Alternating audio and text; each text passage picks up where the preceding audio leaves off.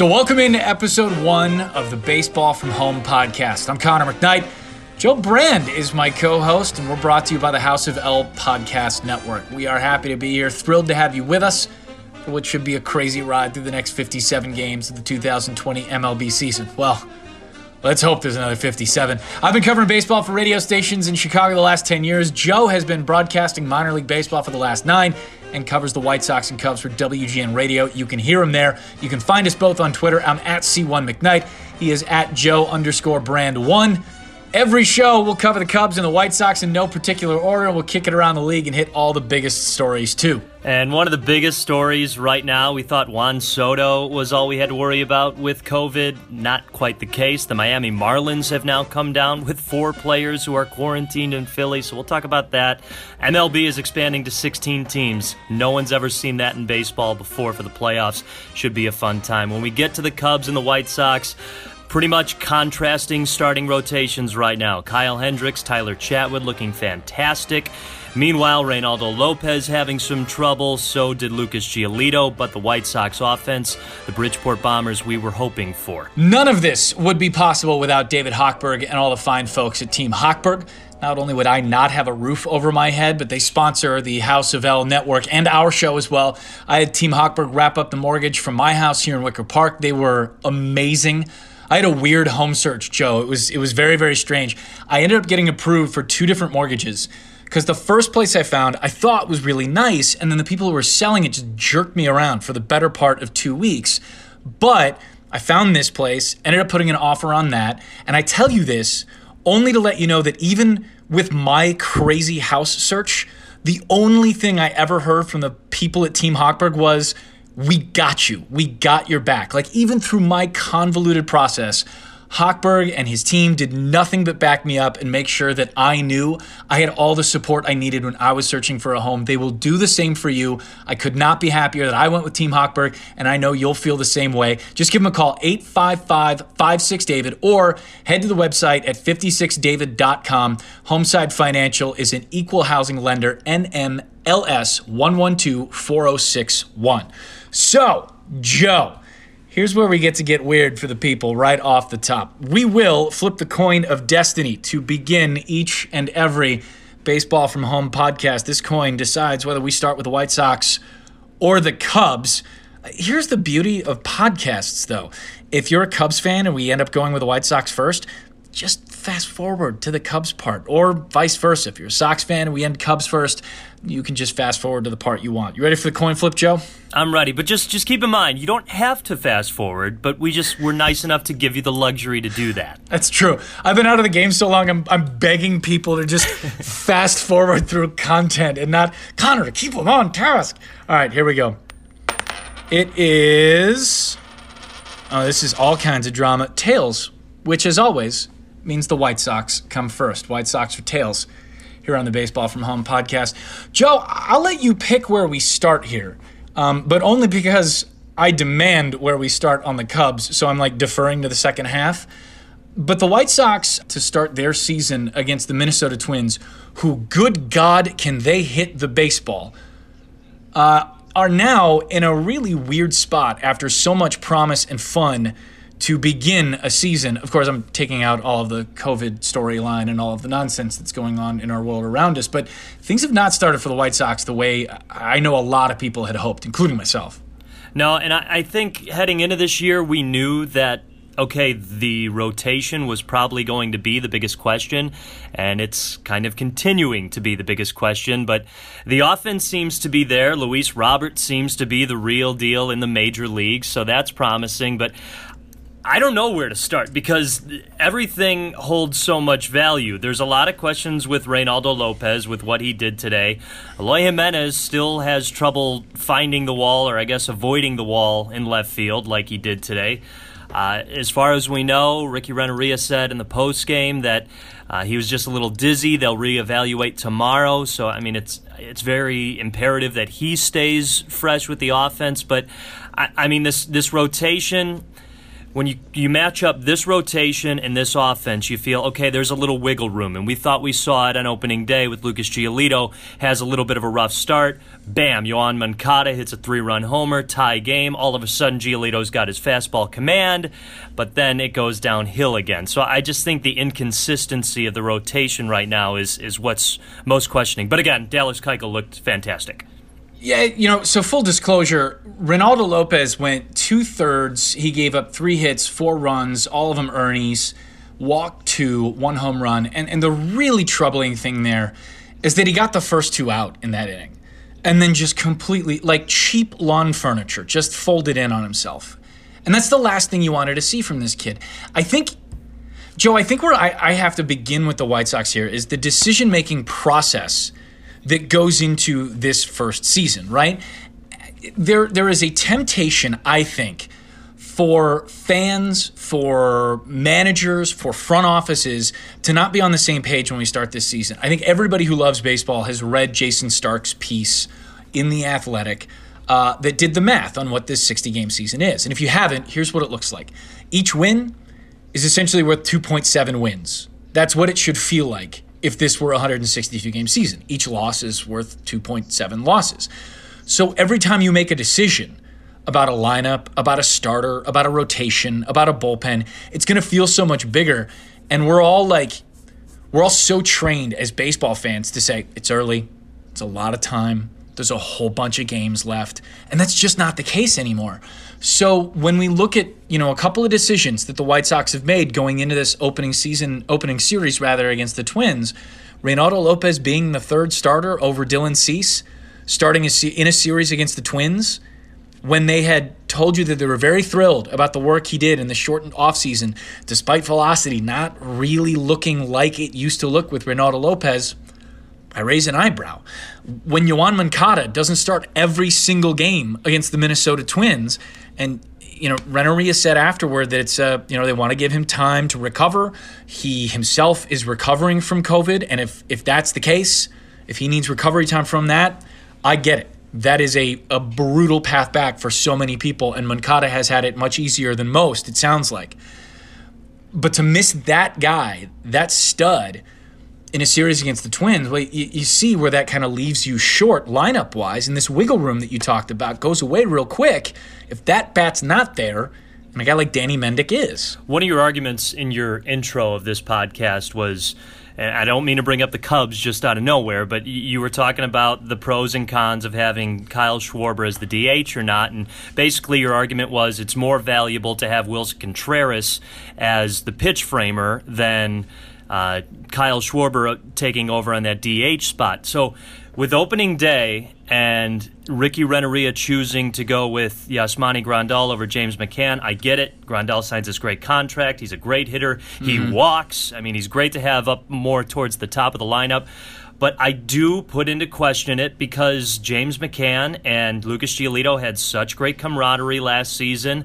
I think that's a perfect spot to just put Grandal as the designated hitter. It almost seemed like because it was opening day, because of all the moves the White Sox made, they had to have this big sign look at our new team, look at all these new shiny pieces we've got. And they're all great moves and they're all great players, but I almost feel like because the offense is so deep, you'd rather make sure your starting pitcher as as comfortable as can be because if the offense needs to bail you out, there's more likely a chance for that to happen. I mean, at this point, you know, we're talking about offenses bailing teams out, and that's you know that's fine. That's the hope over 60 games for the White Sox. But I'm looking at the leaderboard right now. Nicky Delmonico has nine at bats for the White Sox. Yoan Moncada has nine at bats for the White Sox. I there there's I struggle. I I honestly God struggle with that. Um, I, I, like some of the signs I saw from the offense. I want Nelson Cruz to never again play against the White Sox. That's just, I don't think I'm going to get my wish there. But I do think I'm going to get my wish that the White Sox offense rebounds. I'm going to, I guess I can throw a little bit of, of water on the fire here and kind of cool things some. With Lucas Giolito, I, I don't worry when mechanically he gets a little goofy, which is what I think he looked like in his opening day start. And the reason I don't worry about it is because we saw him throw one of the worst seasons a full time starter has thrown in a long time in his first full year with the White Sox. And he he rebounded from that.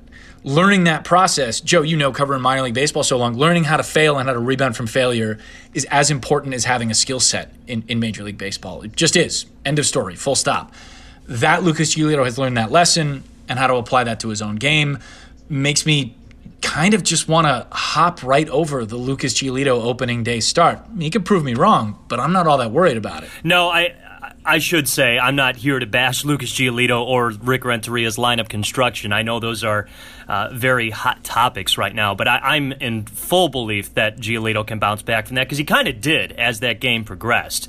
Um, the Reynaldo Lopez situation today, like you said, is Dylan Cease a better option? I mean, heck, Carlos Rodon looked pretty good in his uh, exhibition start as well.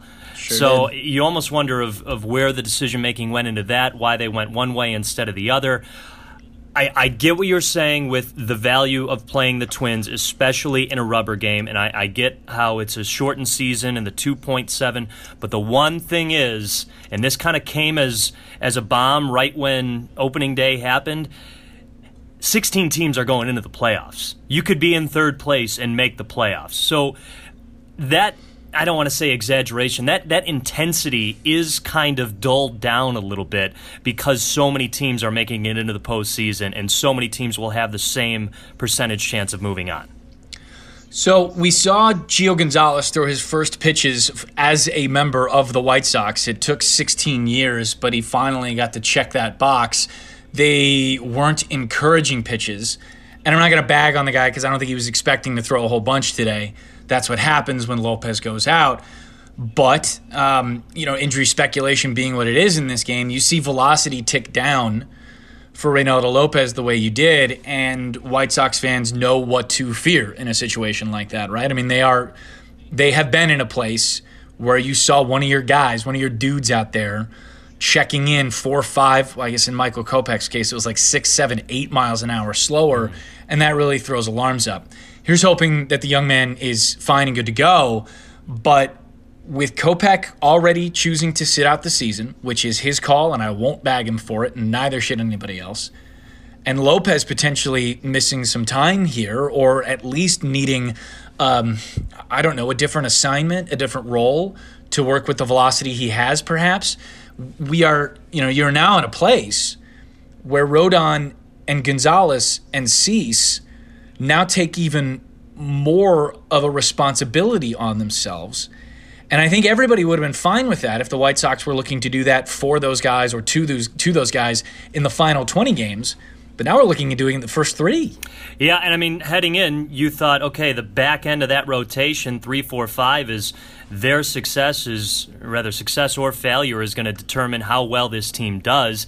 And I don't think we're out of line to not jump to conclusions or anything, but make aware of what happened to Reynaldo Lopez today because you need to figure out things as quickly as possible. There's no room for error this season. Uh, luckily, you do have Gio Gonzalez to be that guy. I think heading into this year, he knew very well, yeah, I could be the long inning middle relief guy, but there's a very good chance I'll wind up in this rotation. I think that's what it looked like it was going to be for Michael Kopech, too, before he chose not to play. Uh, so I guess in that way, the Sox are, are beneficial because they've got that depth. But um, it's it's tough for a player to understand their role or rather, it's tough for a, player to not really know what their role is going to be when the first week of the season hits, and then your identity is totally changing. Here's the positive coming out of the White Sox first three games against the Twins, even though they've gone one and two. I don't know about you, but Joe, Luis Robert looks exactly as promised. Yeah, he struck out on a fastball over his nose. Fine, that happens for 22 year olds. He looks, I'll, he looks perfect. He looks perfect. He looks exactly like what he's supposed to be with all of the hype and all of that youth. What was his home run today? 419 feet, exit velo, little over 111. I mean, he got under it. He kind of got under it. It just continued to carry. The other thing is, everyone talks about his defense, but his defense is even that much more valuable when the corner outfielders aren't as consistent. I mean, that dude just covers so much ground. He's able to get great sprint speed. He's he's got great reads off the bat. It's it's fantastic to watch him play defense.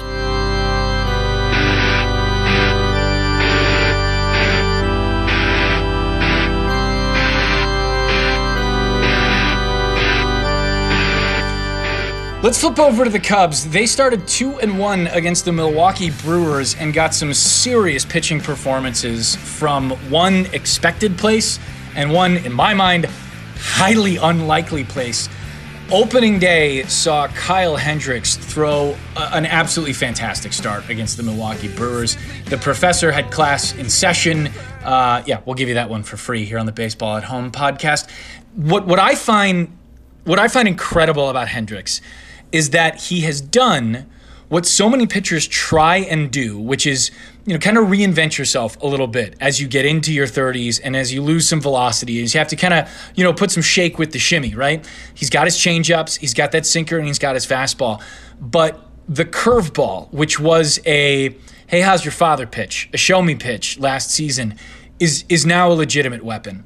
And, and I get that we live in an era of Rapsodo and pitch tracks and all, all these kind of um, all these kinds of technological weapons that help shape a pitcher. But for a guy to sit down and do the work over this offseason, this one in particular, and make that pitch a weapon while throwing 85 is incredibly commendable. That guy looked fantastic and he made Brewers hitters look like they were babies just out of the womb. They were he was absolutely wonderful it, it, was just one of those games where you could sit back on the couch and just observe and not really like focus in on exactly what he was doing. It was just, oh, what what's going to happen next? How, how is he going to make this guy just roll one over to the left side? I just pinpoint control, pinpoint accuracy, curveball a thing of beauty. I, I mean, that spin had so much tightness to it. Oh.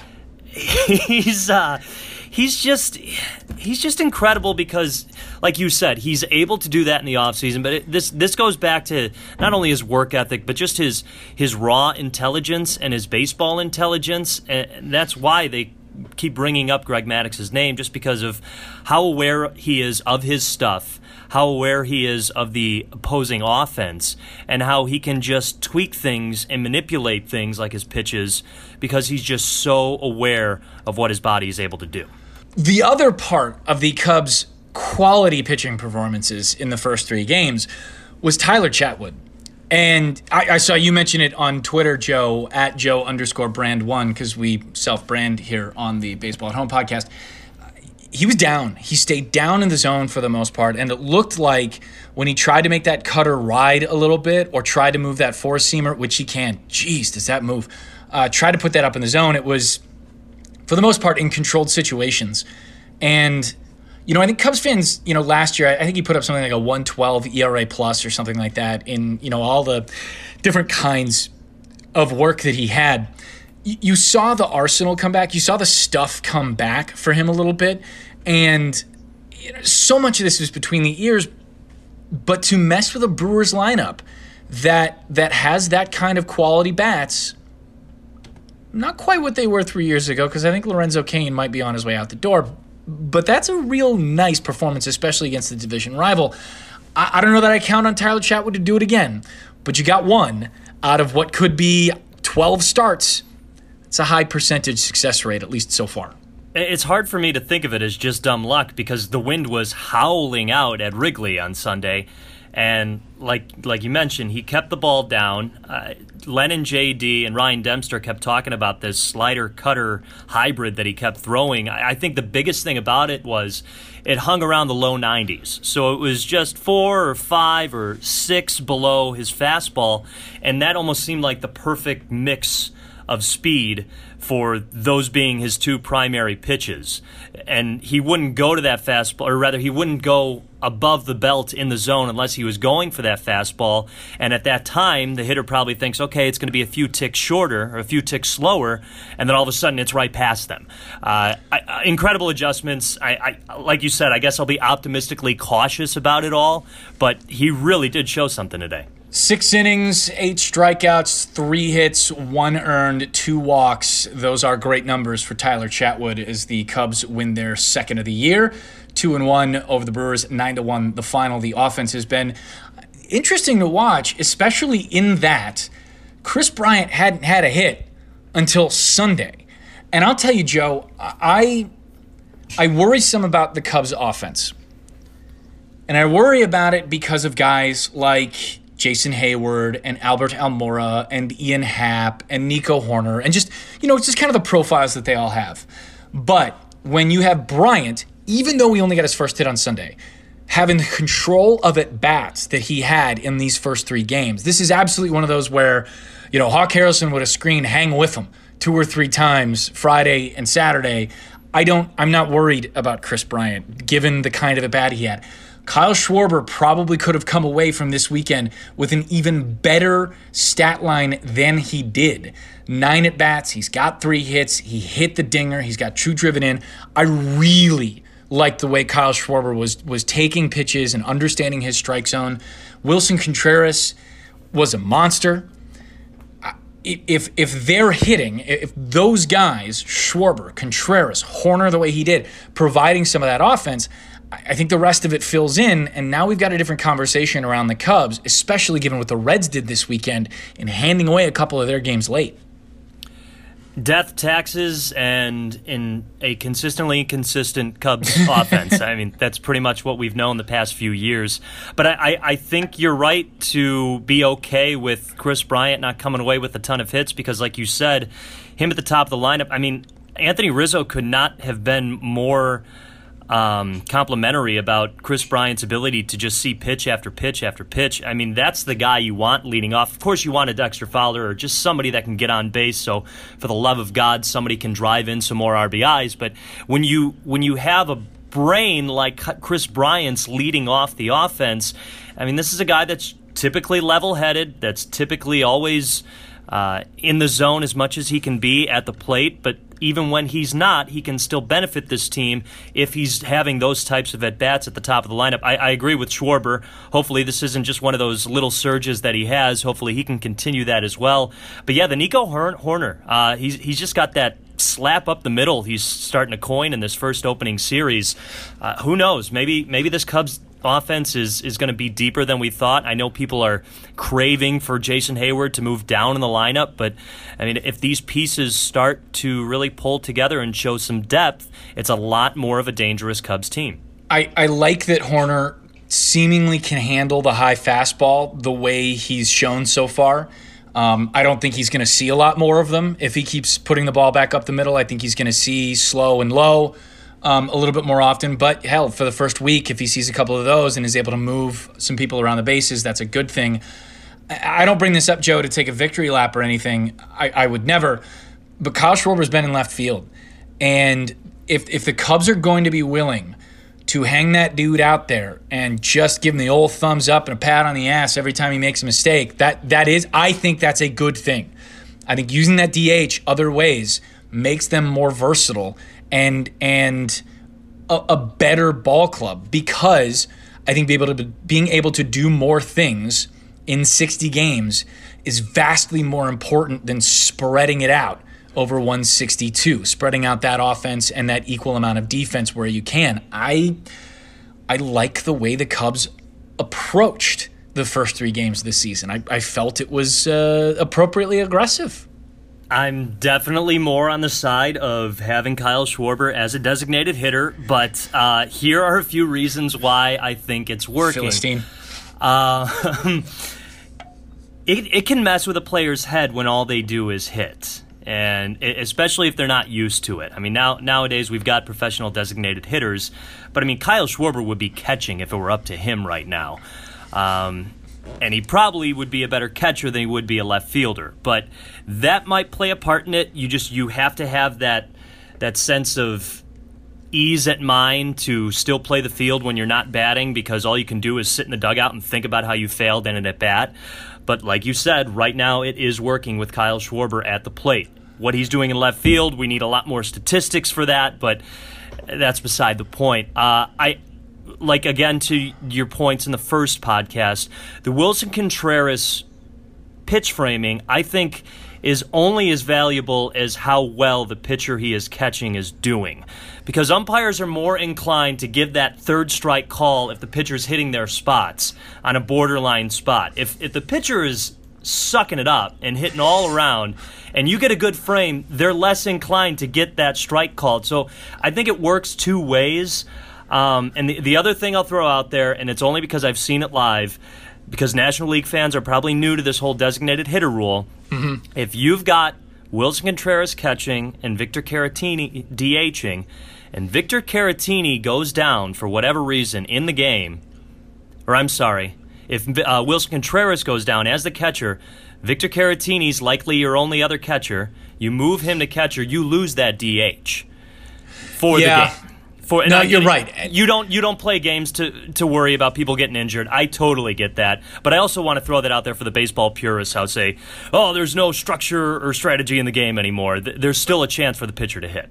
Oh, oh no, I, I, think that's absolutely worth noting, and I, I think that's I, I I could use the hip check to be honest, because when you're doing that again, when we're when we're playing that kind of strategy over 162 I get to look at you, Joe, and say, yeah, well, they've got Bleu in the minor leagues, and he's a call up away, and then Contreras just catches, and you spread. It's one game, right? Right. There's only 57 more of these damn things, so each one of them matters a whole lot more. It's, it's honestly, it's crazy doing our first podcast together too, because I feel a lot more like I'm breaking down the results of a of an NFL game than I am a Major League Baseball game, right? Like so much more of this matters than it used to. And I and I hope that that helps players who are going to be in spots they wouldn't otherwise be just kind of brush off any irregularity like oh i got to go out and play left today or oh i'm dhing so much or i got to come in in the fifth or something like that and just go oh well it's 2020 everything is completely effed up i'll just do this today everything will be fine and it allows guys who might otherwise get in their head about something to stay out of their noggin and just go ahead and succeed. And that's not just for, you know, Cubs players or White Sox players or whatever. I, I hope that's the case for all of these guys because they're already going out there and risking their health and potentially the health of everybody else in the household with, with going out here and, and playing this game. Look no farther than Juan Soto or the Marlins or, or plenty of other players who will, I promise you, will test positive for this virus over the next handful of weeks. Yeah, I couldn't agree more because I, said this at the beginning of the year. A team like the White Sox that has a, a handful of players that are on the verge of getting to the majors or not. Once you get up there, of course you're still trying to perform well just because you're a competitor and you're a major league player. But there's just so much more of an emphasis on winning than, all right, kid, what do you got? That that allows them to maybe stay out of their head so much. Uh, the other thing, how you said breaking it down like a football game, I mean that that's kind of fun. I mean, three games into a baseball season, normally you'd be like, all right, you're making way too much out of all this, but no, now we finally get an opportunity to do. Uh, this is I can't believe this is my first reference to minor league baseball on the podcast, but yeah, we're uh, 40 minutes in. That feels good. uh, it's funny because these games remind me of minor league playoff games because our season's 140 games, and it's pretty much all about player development, individual talent. What did this prospect do? And then you get to the playoffs, and it's a best of three series, and there's nobody at the ballpark. And the game is finally about the game, and there's nobody there. And it's so weird because there, there's all this quiet tension, and that's kind of what's going on at the major league level. So, so let's get into a couple of headlines around Major League Baseball then. I I don't know about you, but as the broadcast, and I checked out quite a bit from from all over the slate, uh, Saturday and Sunday, but it seemed like ballpark operations departments got things figured out, and the artificial crowd noise that started getting pumped in, specifically by the Cubs and eventually by the White Sox, like it just. The audio felt so much better. It felt like you were watching a ball game, and it. I don't really care that the artificial cheer came two minutes after Ian Happ made the catch at the wall, or a couple of seconds after Luis Roberts' home run landed in center field. Like it felt good to me. I, I'm I'm actually pleased with the I, I, guess experience of the broadcast that it looks like we're going to get through whatever is is left of this season. I'm a lot less uncomfortable about it than I thought I would be. Yeah. I know it's easier to say I'd be more I'm more comfortable with it, but uh, it was funny the first day. Uh, the first day Uh, Cubs and White Sox, the Yankees and Mets were playing each other, and it was so fun to bounce around all the different broadcasts. But the Yes Network and Yankee Stadium, they had a phenomenal crowd noise. It almost really, yeah, even better than the Cubs and Sox. Uh, it it really sounded like the actual game. And I talked to one of the Mets broadcasters, and he said, "Yeah, the Yankees." Broadcast or rather crowd noise setup is even better than what we had at Citi Field, just a little bit. Um, and now it's fun to bounce around the radio broadcast too. I honestly ex- seem sense no difference on the radio broadcast than what an actual game would be. Uh, yeah, I kudos to everyone involved with all those situations because I think it sounded great the uh, the feel is there, which which I think is important for baseball fans, especially if you're listening to it on the radio. It's very much a feel thing. It's a it's a tactile radio experience, if that makes any sense to you at all. And if you're listening to this podcast, it probably does. There are now going to be 16 teams in Major League Baseball's playoff tournament. I I don't want to chicken little this, but they better not do this damn thing next year. I I it's 2020 and the rules of man have been suspended, right? Like it's just it's basically Mad Max out there. It's Fury Road and there are no rules. I understand adding teams. I I don't like the I don't like doing it at the last minute because here I am on a podcast, or here Rob Manfred is on appearances, screaming and yelling that the World Series champion of 2020 matters just as much as every year. And then they add six more playoff teams to the damn thing 20 minutes before they start the season. And you're supposed to go, oh, yeah, I believe you, Rob. Like, what the? Well, there is no sense to this process. Process. There, there is no. There's no reason here at all. And I, I get it. If it's going to be a one-off, fine. And if we're going to do this once, okay, I'll find the joy in it. But if there's a whole bunch of ownerships that stump for 16 teams from here on out. I'm going to lose. I'm going to flip my lid. I, I, just, I do not want this long term. Well, you know, the main reason for all of this, you've you flipped it at the beginning of the podcast. it, it, it, comes down to money. It, yeah, it comes yeah, down to money. Um, it's funny because I was actually a fan before all this everything went down, 2020 as a whole. Uh, I was a fan of shortening the season. I, I would be fine with 140 games. I know that would never happen, but whatever. 140 and expand the playoffs just a smidge. The only way you can expand it a little bit more, though, is if you give the top team a bye. And that's not really baseball. Um, neither is a one game playoff, but I, I, the way that they went about all this just makes me realize that yeah, they probably shouldn't expand the postseason any more than, or rather, at all again. Um, and I'm with you. It, it just it took a lot of edge off the season when they announced it 20 minutes before first pitch, and I feel like a lot of people still forget about it because everyone the the 2.7 is is very real. Yes, yes, yes, but you never were able to make the postseason if you're in fourth place in your division, which is possible now. So that that is a huge factor of this year.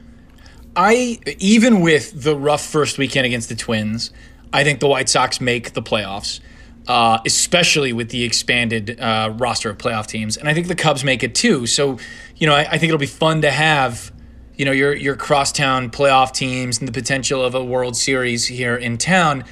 I, I think they both make it still. I are you. I think you were there coming into the the first weekend of play. Do you remain there? Yes and yes. Uh, I I actually thought that heading into the season, the Sox have a better chance just because of the uh, divisional opponents. I mean, the Cubs have a much harder division than the Sox. Um, but yeah, I, I think they're both very capable. Yes. So that's that's if we get to playoffs because baseball faced reality the same way everything in our world has faced reality in their first weekend of play. Juan Soto, moments before, well, what seemed like moments before the Nationals began their season against the Yankees, Juan Soto tested positive for COVID 19. I, I still don't, and, and many Nationals writers do not understand the process by which the Nationals and Major League Baseball have to move around uh, I guess it would be city law in Washington, D.C., right? Because they're not a state. But there, there are rules there about employees returning to work with COVID that every major league team is going to have to deal with individually. It, it certainly seems like the Nationals flouted a couple of things in Major League Baseball's own COVID 19 protocols and putting players back in and explained it away with, with Soto being not all that exposed, whatever the hell that means. Then you've got the Miami Marlins, who have four players, right? Four players? Four players. Who have yes. tested positive, and Don Mattingly is now keeping the team in Philly because no idea, because you have no idea what's going to happen with this.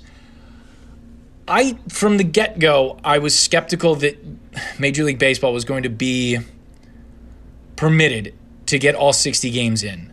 This does not help matters. And I, first and foremost, you know, hope for the speedy recovery and, and clear recovery of every player, every personnel member who gets, who contracts the virus. But this is a this is a tangled, tangled knot. This is basically what the MLB, NHL, NBA is trying to avoid, uh, because this is what can throw a, a monkey wrench into the season. If the Miami Marlins don't make it back to Miami by Monday, if you're listening to it right now, I mean that's that's a whole thing to get around with this whole schedule. There's not a lot of wiggle room to squeeze in a game here or a game there, let alone a series if it ever comes down to that. You were talking about the protocols.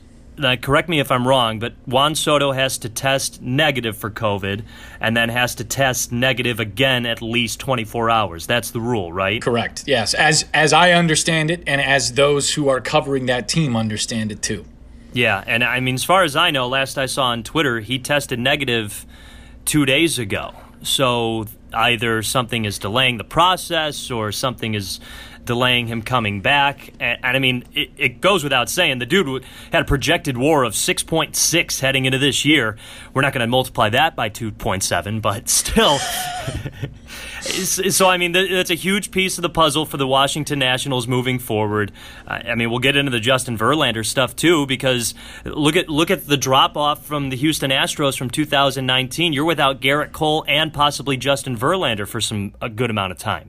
Yeah, it sounds like Justin Verlander is going to get shut down uh, for a couple of weeks. Dusty Baker is saying it's some forearm tightness. So it looks like uh, MLB.com has an updated news story. So I'll load that too. But yeah, it sounds like it's a right forearm strain.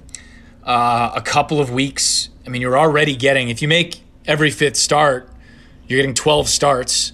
A couple of weeks chops that down to something like six. And of course, you know, with you, when you're the Houston Astros, it's make the dance and then have a healthy Justin Verlander and you'll see what happens. Um, but a lot of teams don't have that luxury. Uh, the Marlins are, are basically a minor league team anyway, with a very interesting, you know, farm system, no doubt about it. But you know that that doesn't affect the rest of the league all that much. I just think Joe, you know, baseball is already in a touchy spot with as many resources as have been devoted to testing these players and personnel every day the way they are to get back to business, right? There are a lot of people around this country that that need a test faster than Juan Soto is going to get his next test, and there's an ethical dilemma here. Do then the representatives of the Marlins, the the managers of Major Major League Baseball, the, the office of the commissioner, is there then a responsibility when you have all of this testing going as, as often as it is? Do you have a responsibility to then fold up shop when all of this testing can't stop people from picking up the, the virus, obviously, but can tell you when they do. Now it has compromised potentially a team. You, you can't just kick a team out of the league and keep going. You've already got the Blue Jays playing in Buffalo, for God's sake. Are, will Major League Baseball hold itself to the results they're going to pull up? And, and I think the answer is going to be no. I think that's going to piss a lot of people off. Yeah, I think so too. I mean, that's that's why there was so much of a holdback for sports to resume altogether, let alone just baseball. I mean, granted, the whole process and the whole point of all this was to be okay for the sport, for basically the health of humanity to be okay if a player comes down with the virus, to have the protocols, quarantine them as soon as possible. But we're three days in, and the Marlins are showing that there are some holes with this whole procedure. That's going to do it for episode one of the Baseball from Home podcast. Joe, it has been fun. And I think really the summation of this whole episode can be basically this. And I, I, I think we're both on the same page. I think the Cubs and Sox are still fine given where we thought they should be toward the end of the year. Sox got to prove to be healthy after all this, and that includes Eloy Jimenez first and foremost. And the Cubs, for the most part, need to keep doing what they did against the Milwaukee Brewers. Yeah, it's uh, very promising with everything that the Cubs showed this past weekend. Most things were promising for the White Sox. I think fans are still going to hate Ricky Renteria's lineups no matter what they are, but uh, we're here to hopefully just just calm you down or or amp you up. You know, whatever whatever you want to go with. We're a podcast for all listeners. It is the Baseball from Home podcast. He's Joe Brand. I'm Connor McKnight. We will be back on Friday morning. We'll get a whole another four games of baseball for the podcast. Uh, four times 2.7. I'm not allowed to do math on the podcast. Thanks for listening. Thanks for subscribing, rate, and review. Thanks to Lawrence and the House of L. We'll catch you Friday morning.